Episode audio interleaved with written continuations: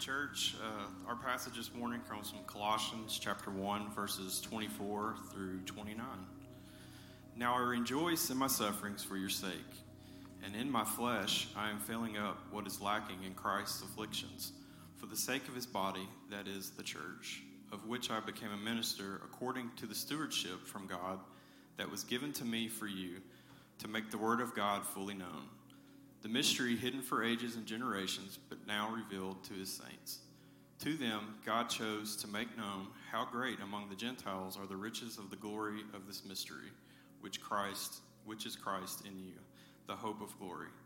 Him we proclaim, warning everyone and teaching everyone with all wisdom, that we may present everyone mature in Christ. For this I toil, struggling with all his energy that he powerfully works within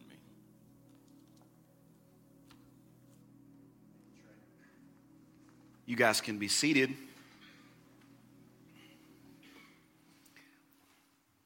Man, I almost end up on a TikTok video a minute ago up here. Uh, if you have your Bibles, go ahead and open those up to First Colossians. Um, Trey King, thankful for him and his service in the church. He is a, a deacon here uh, at our church and serves faithfully at kids ministry and different capacities and caring for people. So I'm thankful for him.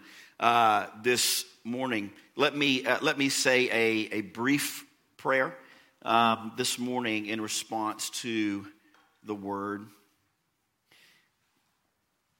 Father, by your word and through your spirit, we ask that you would both deeply convict us and deeply encourage us today. Would you show us our sin and then show us our Savior? And then what to do in light of the truths in your word. We ask these things, of course, in Christ's name. Amen. Um, as we get ready to study this passage today, th- this is uh, my eighth year in uh, being the pastor here at Life Point Church, Stewart's Creek. And so I was reflecting on a lot of these things this week. And um, in regards to this passage, I say this often uh, about being a pastor it is an awesome burden. Uh, there is this um, awesome inexpressible joy that I have in getting to do what I do. Um, and at the same time, pastoring carries many burdens with it. One of those burdens that pastor carries is the burden of criticism. The burden of criticism. There is no shortage of fault finders in the church. And uh, I'm sure you'll, you'll uh, and, and, again, being a pastor carries some level of healthy criticism. We know that. They're not above criticism, but there are no fault finders or shortage of fault finders in the church. And so as I was studying this week, I was thinking about all of the things that uh, I've heard that people have said about me over the course of the years since my, my time here. And this is just some of the things that I've heard. I'll, I'll read a few. And some of my friends helped me with some of these, by the way. Here's a few. Uh, I think he goes to hot spot tanning. Uh, I think he shaves his arms and uses the shake weight. All right, let me d- dispel all of these too, by the way. They're not true. Here's a few other ones. He's not qualified. He doesn't even have a seminary degree. He doesn't feed me. He's too loud. His sermons are too long. His sermons are too short. No, I was just kidding about that one. No one's ever said that about me. But there's some other ones in here. Uh, he's too deep. He's too shallow. He's too serious. He's too silly. He's too old. He's too young. He's too reformed. He's not reformed enough. He's too political. He's not political enough. I've heard all of these things. Man, we faced some heavy, heavy criticism during the pandemic, of course. I can't believe, I can't believe that you canceled church. I can't believe you had church. I can't believe that you had people and you, you, you allowed people to wear masks in your church. I can't believe you didn't make everybody wear masks in your church. I had one this one time, and I, I can't make this stuff up.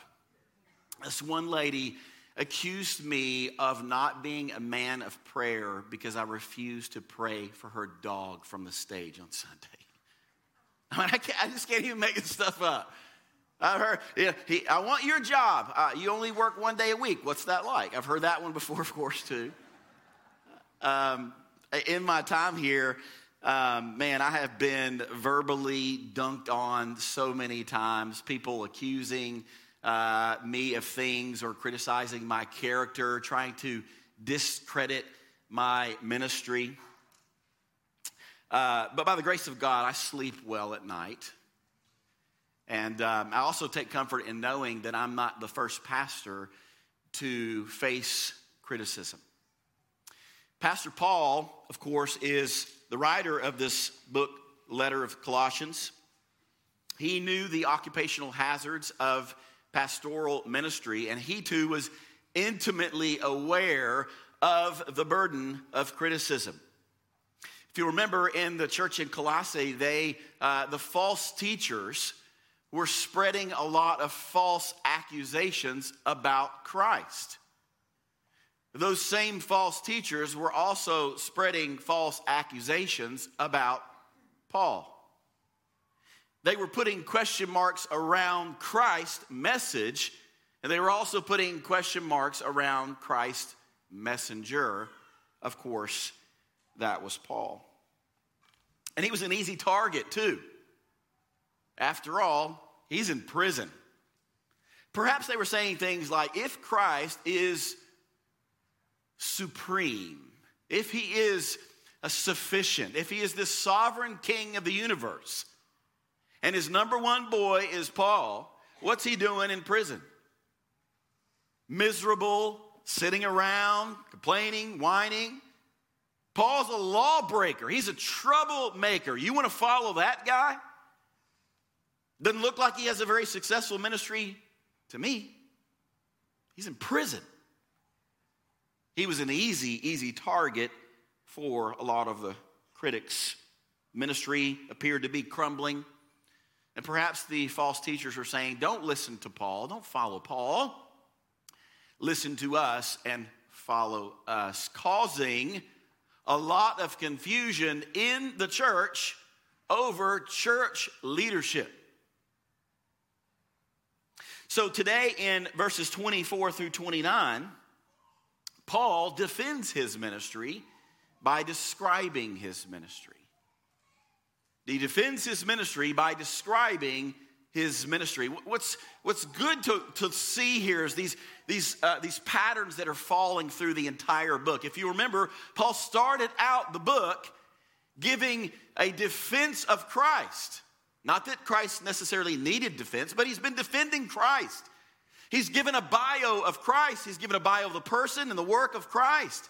Now, today, he makes this transition to defend his own ministry, to give his own bio, and to give his own, uh, his own resume of his person and his work.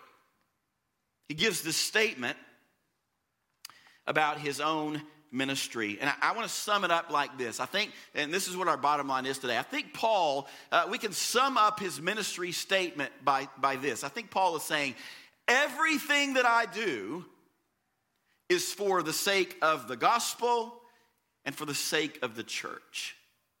Everything for the sake of the gospel and for the church.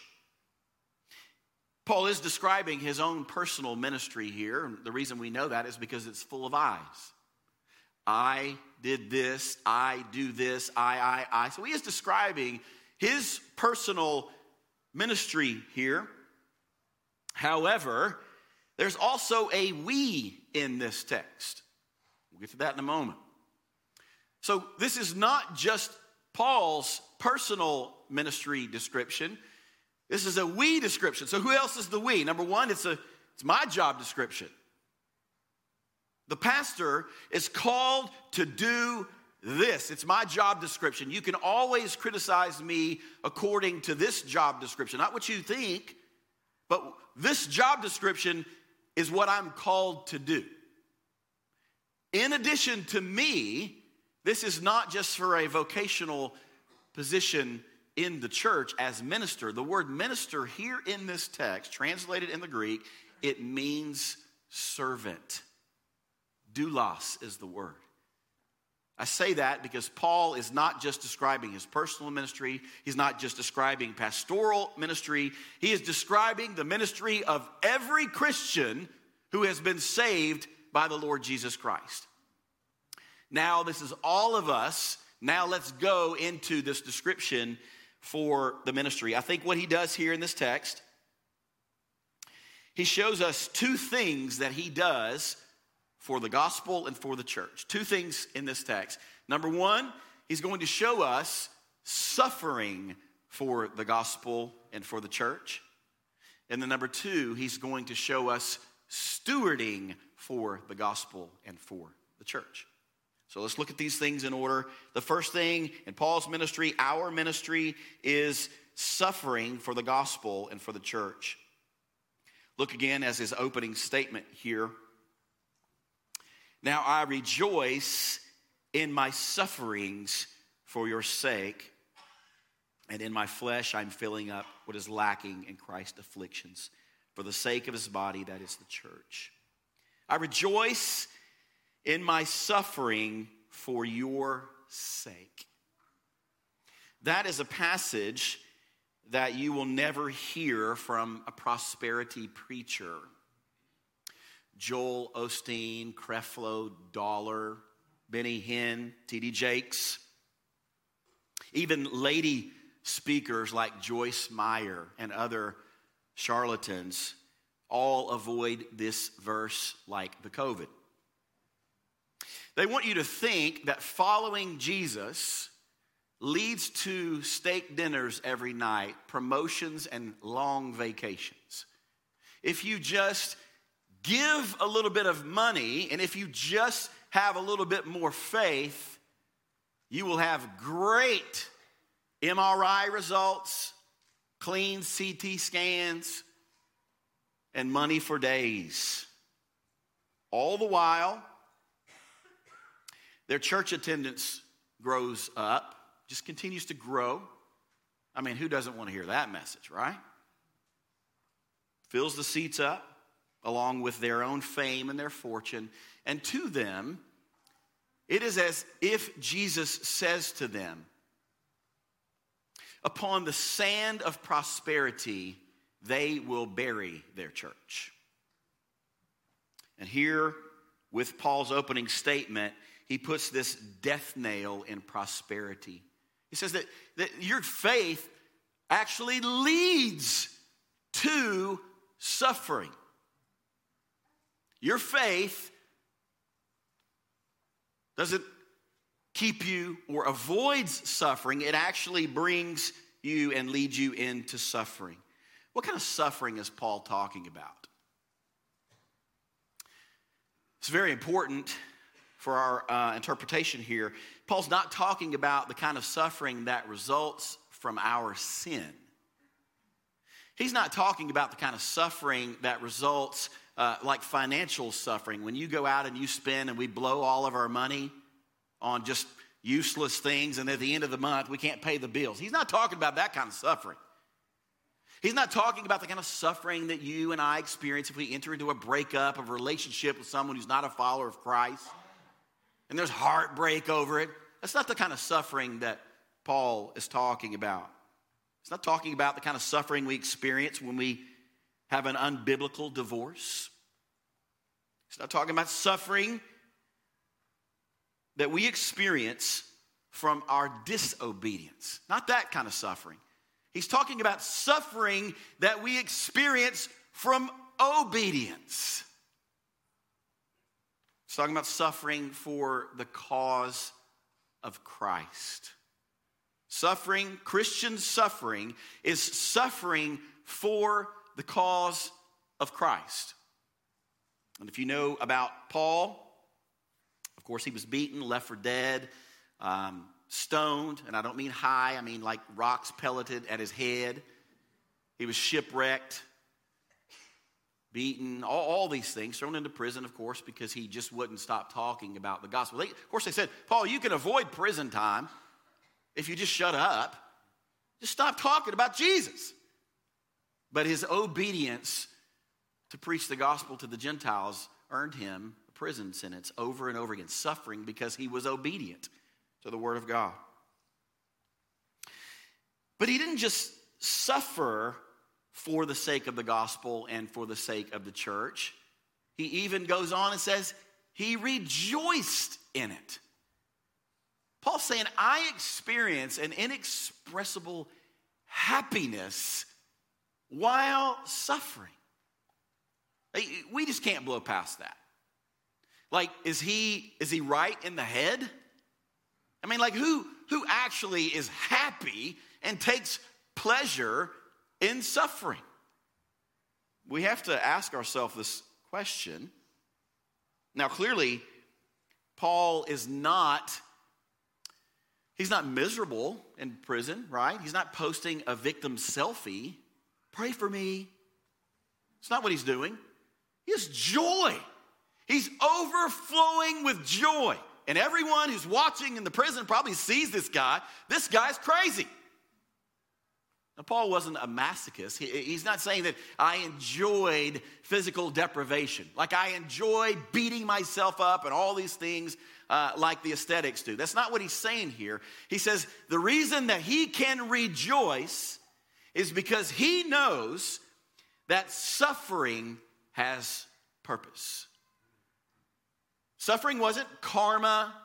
It wasn't a, a slap in the face. It wasn't even a punishment by God. He knew that Christian suffering for the cause of Christ had great purpose.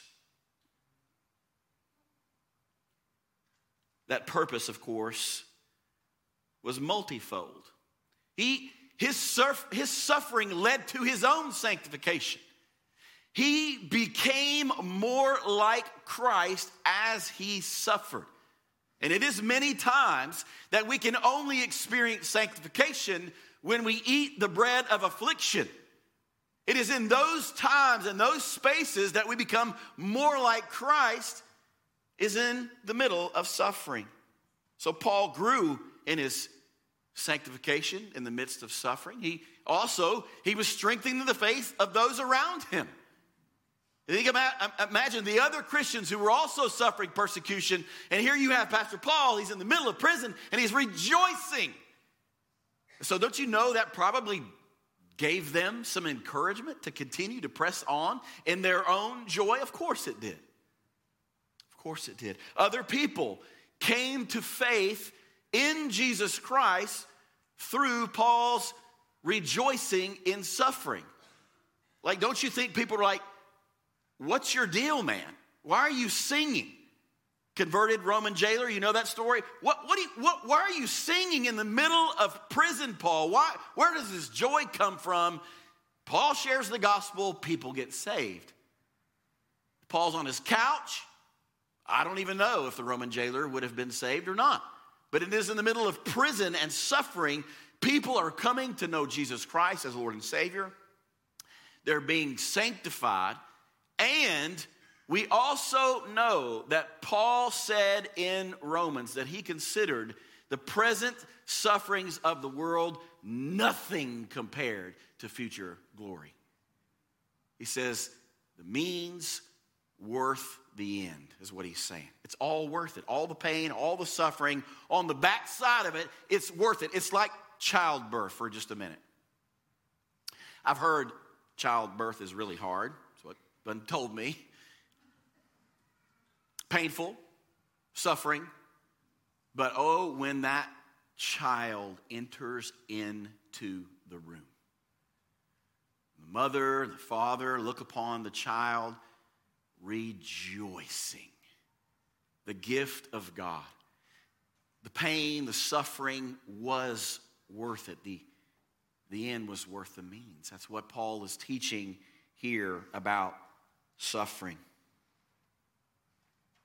Then Paul goes on and adds a statement that we also should pause. He says, He's filling up what is lacking in Christ's afflictions. You have to hit the brakes here, of course, when you see that. What is he saying? Is he saying that, that something was lacking in the atonement of Christ on the cross? Did he not accomplish something on the cross? Is it is his his sacrificing life and death, bleeding out? Is there something lacking? That of course that's not what he's saying here, because one of the last words of Christ on the cross was telestai. It is finished. He is the propitiation for our sin. He his his life and his blood fully satisfied the wrath of God. So so Paul is not saying that the death of Christ on the cross is insufficient. That's not what he's saying. So, what is he saying in filling up of Christ's afflictions? He is referring to the future suffering, including himself, of all Christians of all time who've been called to suffer just like Christ. In our afflictions, in our suffering, we show the world Christ's suffering. Think about that for just a moment. Uh, again, if there's anything lacking in Christ's suffering on the cross and in his life, like anything he's lacking is that it's not continually seen. Like he's gone, he's, he's sitting at the right hand of the Father. So, how does the suffering of Christ continue to be reminded in the world. The world shown the sufferings of Christ. It's through the suffering of his people. Listen to 2 Corinthians 4:10. I think it kind of describes this idea. It says, always carrying in the body of the death of Jesus, so that the life of Jesus may also be manifested in our bodies. For we who live are always being given over to the death for Jesus' sake, so that the life of Jesus also may be manifested in our mortal flesh. God intends for the suffering of his people, the church, to be presented to the world as a portrait of the sufferings of Christ. That's what he means by that statement. Now, I want to continually try to pull us in to this ministry and not, again, just divorce this of Paul's ministry. If you are a follower of Christ, Jesus Christ has called you into the ministry of suffering for the gospel and for the church. You know some people say, well, how, if God is so good, why does a good God allow bad things to happen to good people. You ever heard that before? Well, that only happened once, and he volunteered for it. That's your answer. There's your answer. God, through Jesus Christ, has called us to suffer for his name's sake. Look at Philippians 129. For it has been granted to you that you, for the sake of Christ, that you should not only believe in him, but also suffer for his sake. Grant me suffering? This is what you call uncomfortable grace.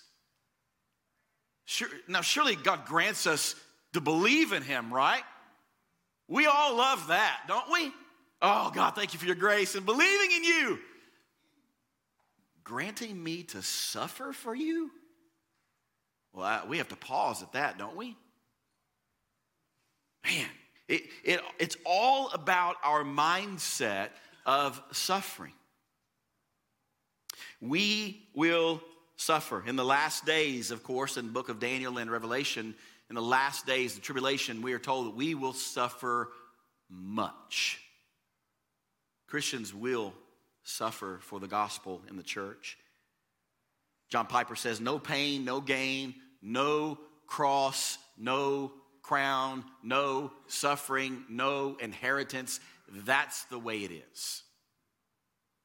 J.C. Ryle said, A Christianity without a cross is a Christianity without a crown. We will suffer, church. But the hope again is that our suffering is not in vain.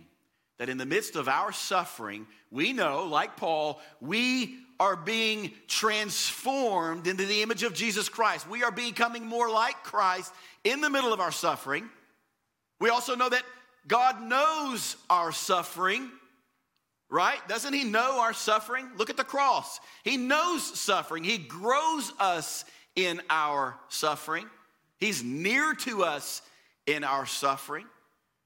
And our suffering for the cause of Christ is for the good of the gospel and the good of the church. Bishop Stephen Neill said this. This one caught my eye. Affliction is the manure in which God's servants grow best. That's a word that gets your attention, isn't it? I guess the takeaway is don't be so quick to avoid or get out of the manure. I guess that's the takeaway there.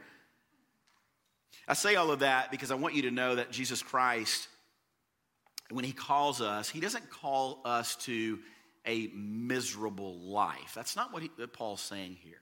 He is calling us to a hard and happy life. It is hard, but it is happy. There is suffering, but there is rejoicing in the suffering because this is the ministry that He's called us to do, to sacrifice for the sake of the gospel in the church. Let me ask you a question. What have you suffered for the cause of Christ? Truly, what have you, what's actually cost you for the sake of being a follower of Jesus Christ. Have you ever lost a follower or a friend, a family member, because you follow Jesus for the cause of Christ? Have you ever, you ever sacrificed any of those things ever before? This is kind of our level of suffering. Have you lost influence at your job? You lose a promotion, maybe because you said you were not going to compromise and you were not going to work on Sunday when the church was gathered. Or, or I, am turning down the promotion because it's going to cause me to have to bail on my discipleship group. You ever suffered or lost anything for the sake of the cause of Christ there? Have your kids ever lost a roster spot on their sports team because you refused to play tournament ball on Sunday morning at 9?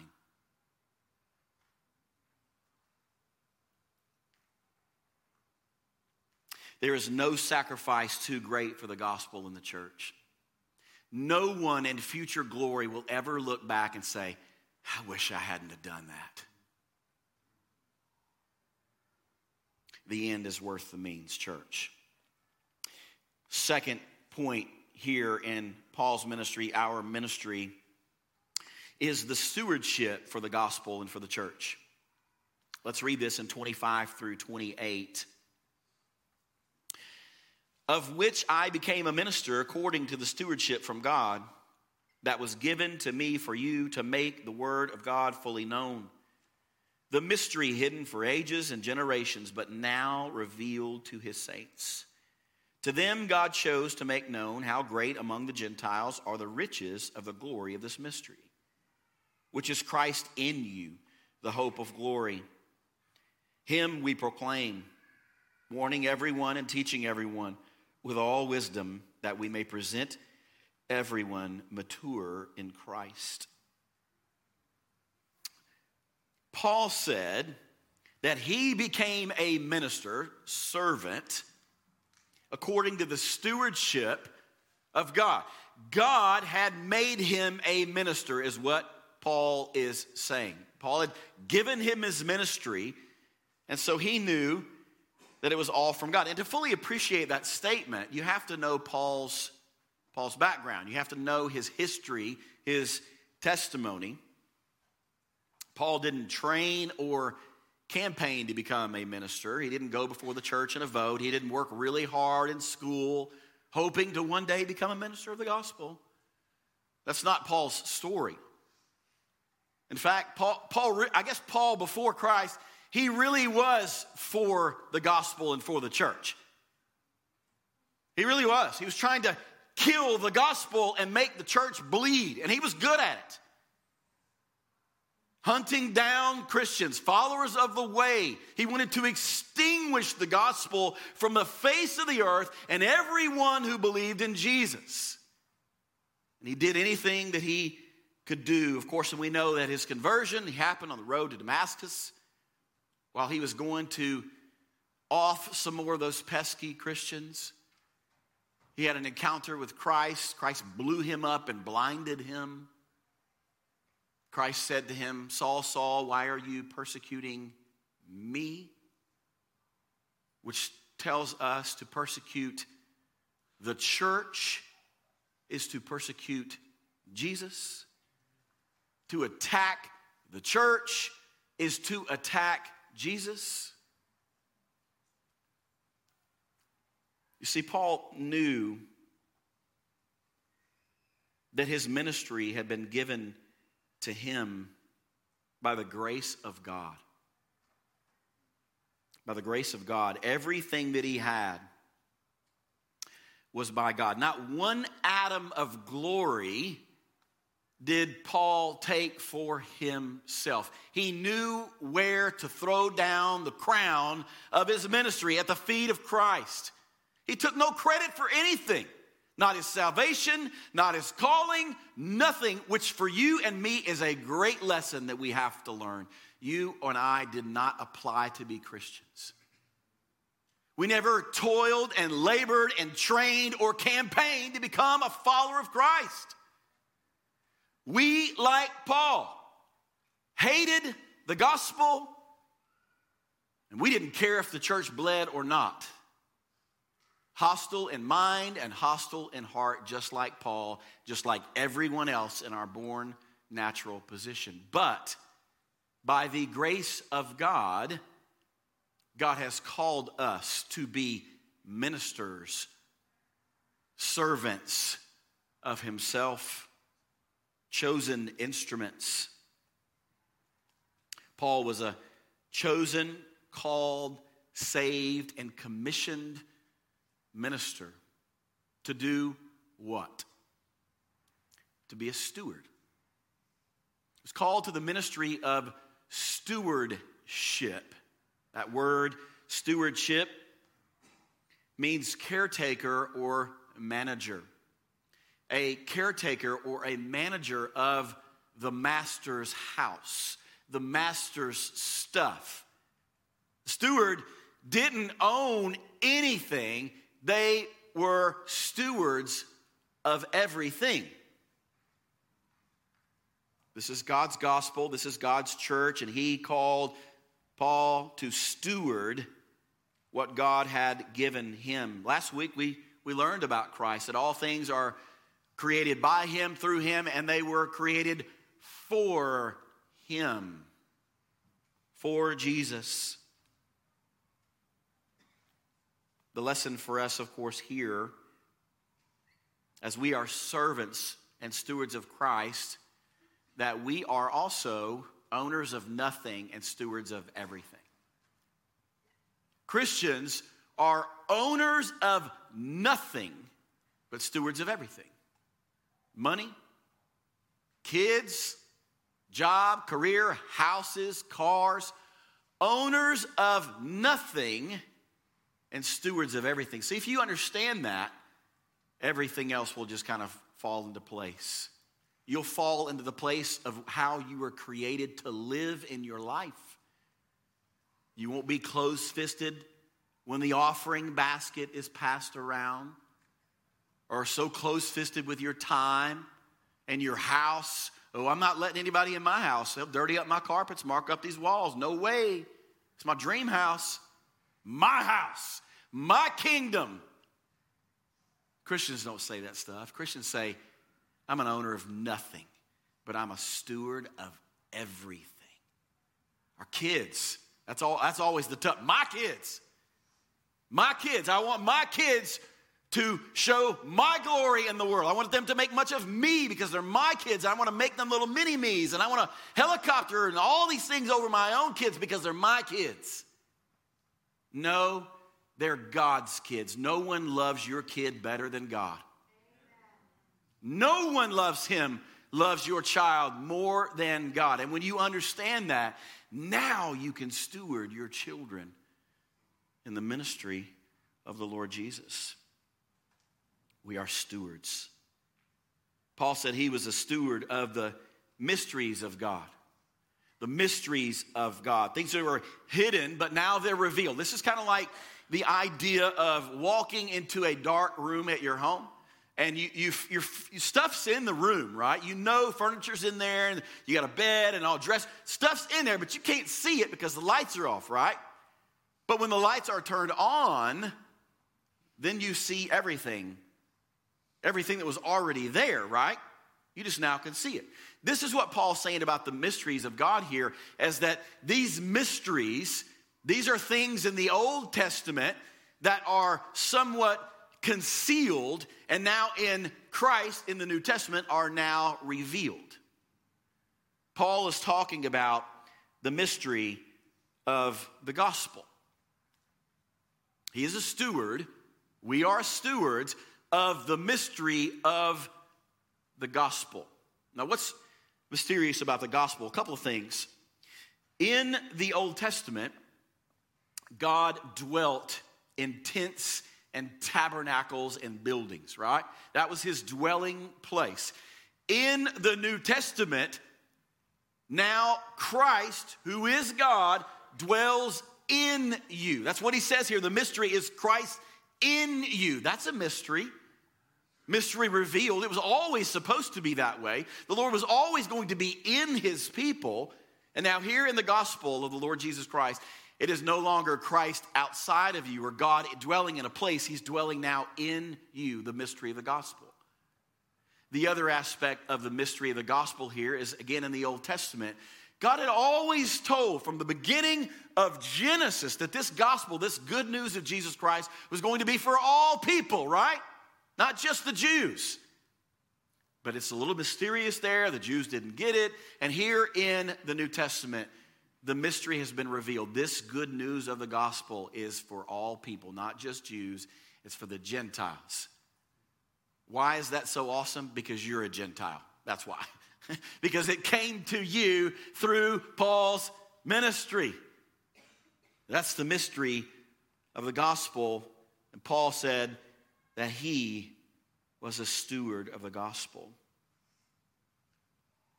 We are stewards of the gospel, church. When God saves you through the hearing and the preaching of the gospel message, the life, death, resurrection of Jesus Christ, immediately, instantaneously after you believe, he then entrusts you and makes you a steward over that gospel. Look at 1 Thessalonians 2 4. But just as we have been approved by God, to be entrusted with the gospel. So we speak not to please man, but to please God who tests our hearts.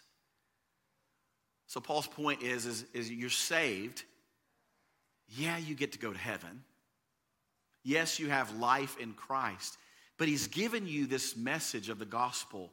He's, in, he's approved you, then he's entrusted you to do much with it, to be a steward of it, to tell all the people in your life about the good news of Jesus. How are you stewarding the gospel today? He's given it to you.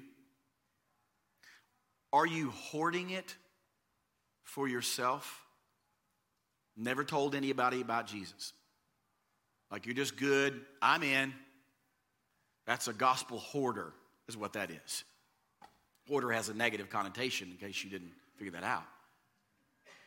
Are, are, you, are you keeping it for your own family? Man, as long as my, me and my kids get into heaven, all good. I don't need to go tell anybody else That's also a gospel hoarder. He's given us the gospel not to be stingy with it, but to share it so other people might find life in Christ. Now, we're also stewards of the church, stewards of the gospel, but we're also stewards of the church. Look at verse 28 again.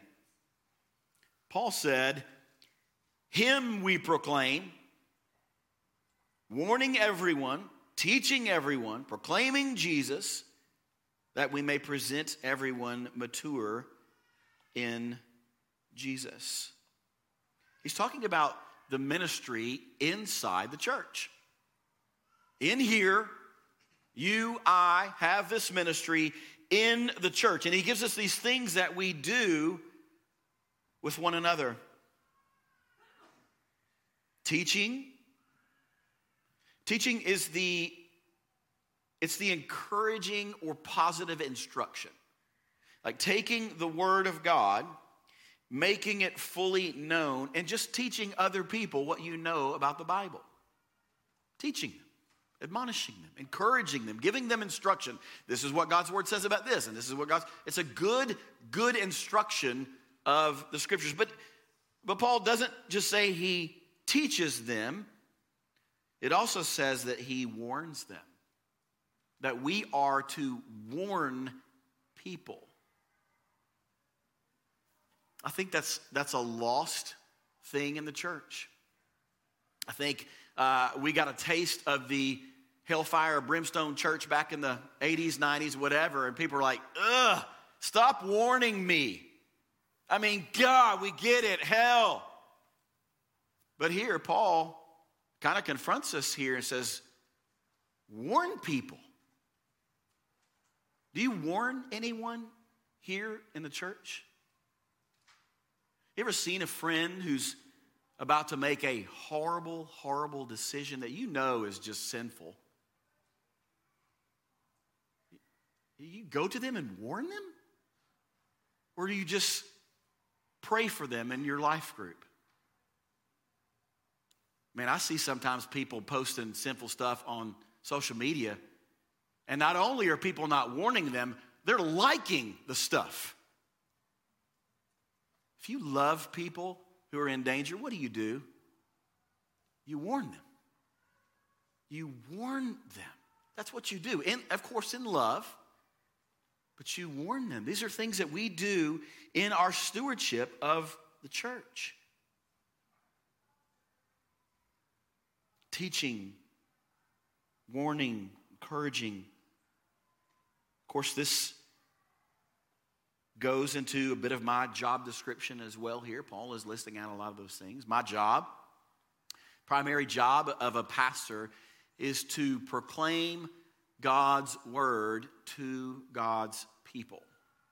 So, number one task of a pastor to present the people of God fully mature in Christ so that the fullness of God might be known amongst you. That is what I'm held to.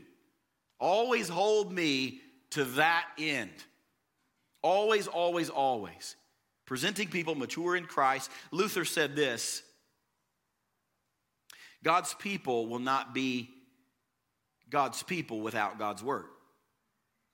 Fundamental principle here. We have to have the word of God in us and that is my primary responsibility. But again, it doesn't just fall upon me, it falls on the entirety of the church. So let me, as we steward these things, let me ask you a question because there is some application in here.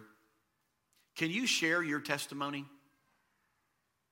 Could you get up and say, hey, this is my life before Christ and how it happened, and now here's my life because of, could you confidently get up and tell a testimony that is not a selfie testimony, but is a testimony that points to the hero of Christ. Can you, could you confidently get up and just share the gospel with someone in your life group tonight? Here's the gospel. Could you point and counsel someone in the scripture to have the confidence to go to them and warn them about something that they're getting ready to do and give a defense of why? These are things that we're all called to do to be mature in Christ. And so that's why that discipleship thing is such an important piece to the church and what we're going to be doing is that's where maturity happens. Maturity will not happen by you having really good attendance on Sunday here. I love the fact that you're here. We do grow a piece here. This is great, but it's going to happen in smaller groups and spaces of discipleship. We are stewards of the gospel, we're stewards for the church. Last piece here is this. And here's the idea flowing through um, suffering for the gospel in the church, stewarding the gospel for the church. You know what that is? That's hard. That is a really, really hard thing to do. Where does that strength come from to accomplish those things? Last point is this we need the strength for the gospel and for the church. Look at verse 29. For this I toil, struggling with all his energy, that he powerfully works within me.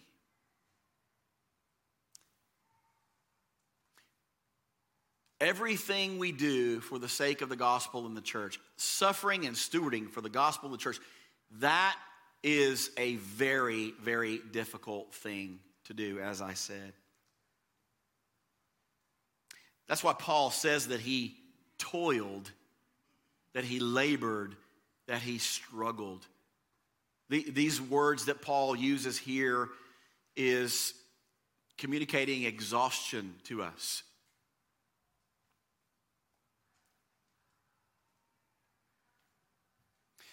No one ever accused Paul of being a lazy Christian.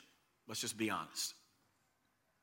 No one ever uh, said that he wasn't laboring. This is again, this is a part of his defense here, and um, and he's saying how hard he he worked. But it was very hard. It was very tasking on Paul. This is why this is such good news here in 29. He says that that Christ is working in him. It is Christ's strength that is sustaining Paul's ministry. Paul is saying it's not his strength of how he's able to do all of those things. And this is why Paul didn't have ministry burnout and ministry bailout. You know that language today where people are, oh man, I burned out on ministry. Pastors are dropping left and right in the church. Burnout. Burn out. Burn. I just, I'm just burnt out. I'm taking a season. I'm going to leave the ministry that God's called me to do because I'm burnt out. You know, people who burn out in ministry, it's because they are relying on their own strength to do the ministry. There are a bunch of Marthas in the church running around looking busy in church, and that gets really tiring, doesn't it? It's the it's the Marys that sit down at the feet of Jesus, who absorb and receive the strength of Christ and then go out and then they do the ministry. They toil, they struggle, they labor, but it is a foreign strength. It's an alien strength that we can accomplish this ministry. It doesn't come from us, it comes from Christ. Some of you are here, and when you see Paul use that language, toiling, and struggling. And some of you here, you're in the ministry. You do. Man. I'm looking out right now and I see people who lead life groups, who lead discipleship groups, who care and lead children in the kids' area, that ministry, student ministry. I see a lot of laboring of people, a lot in the ministry. And when you see that, you're like, toiling, struggling, exhaustion, that's me, right? We're all there. I've got to do this. I've got to step into this drama and this conflict, and I've got to show up on this night. And I'm so tired. I'm working. I'm trying to juggle and do all these things. I'm exhausted. I'm struggling. I'm toiling. I'm tempted to bail out on this whole thing. I just can't do this anymore. He who has called you into ministry will supply the strength that you need to continue in the ministry. It is Christ's strength that supplies us. And it requires supernatural divine strength, doesn't it? You know what doesn't require supernatural divine strength? Staying at home, worshiping at the church of couch on Sunday morning, letting the kids keep their jammies on and just cuddle up, let's watch the TV and worship. That doesn't require supernatural strength. Doesn't really require supernatural strength to come to a church and sit in a seat and listen to a sermon. Unbelievers all over the world do that all the time. Just a building. Doesn't really require supernatural Christ strength to look busy in the church.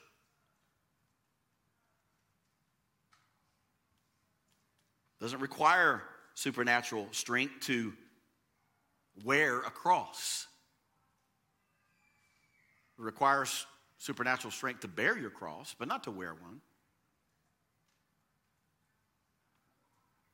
Doesn't take supernatural strength to stay quiet about Jesus and blush about the gospel at work. Doesn't take any strength for that. Doesn't take any strength to not disciple your children at home. No power needed to run from conflict. When you have some drama in your group, you just run. No strength necessary for that.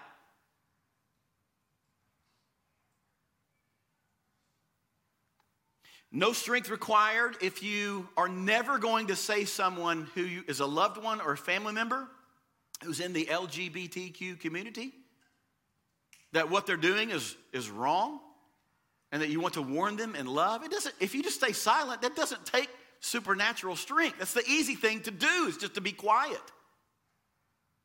Do you know what takes supernatural divine strength from Christ?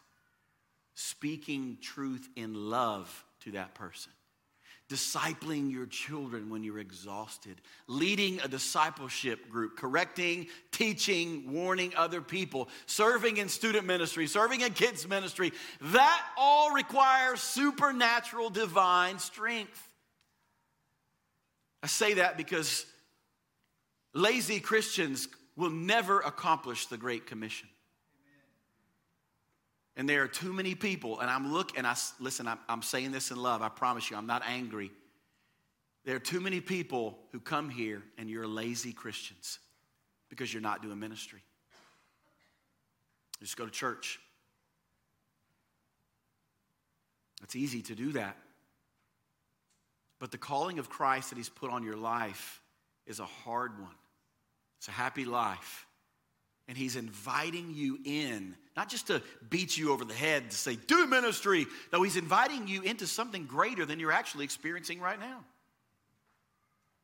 There's nothing more joyful than to do happy, hard ministry. And if you're in ministry, you know exactly what I'm talking about right now.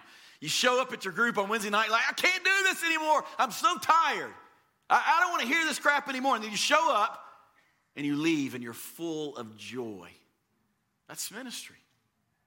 That's ministry.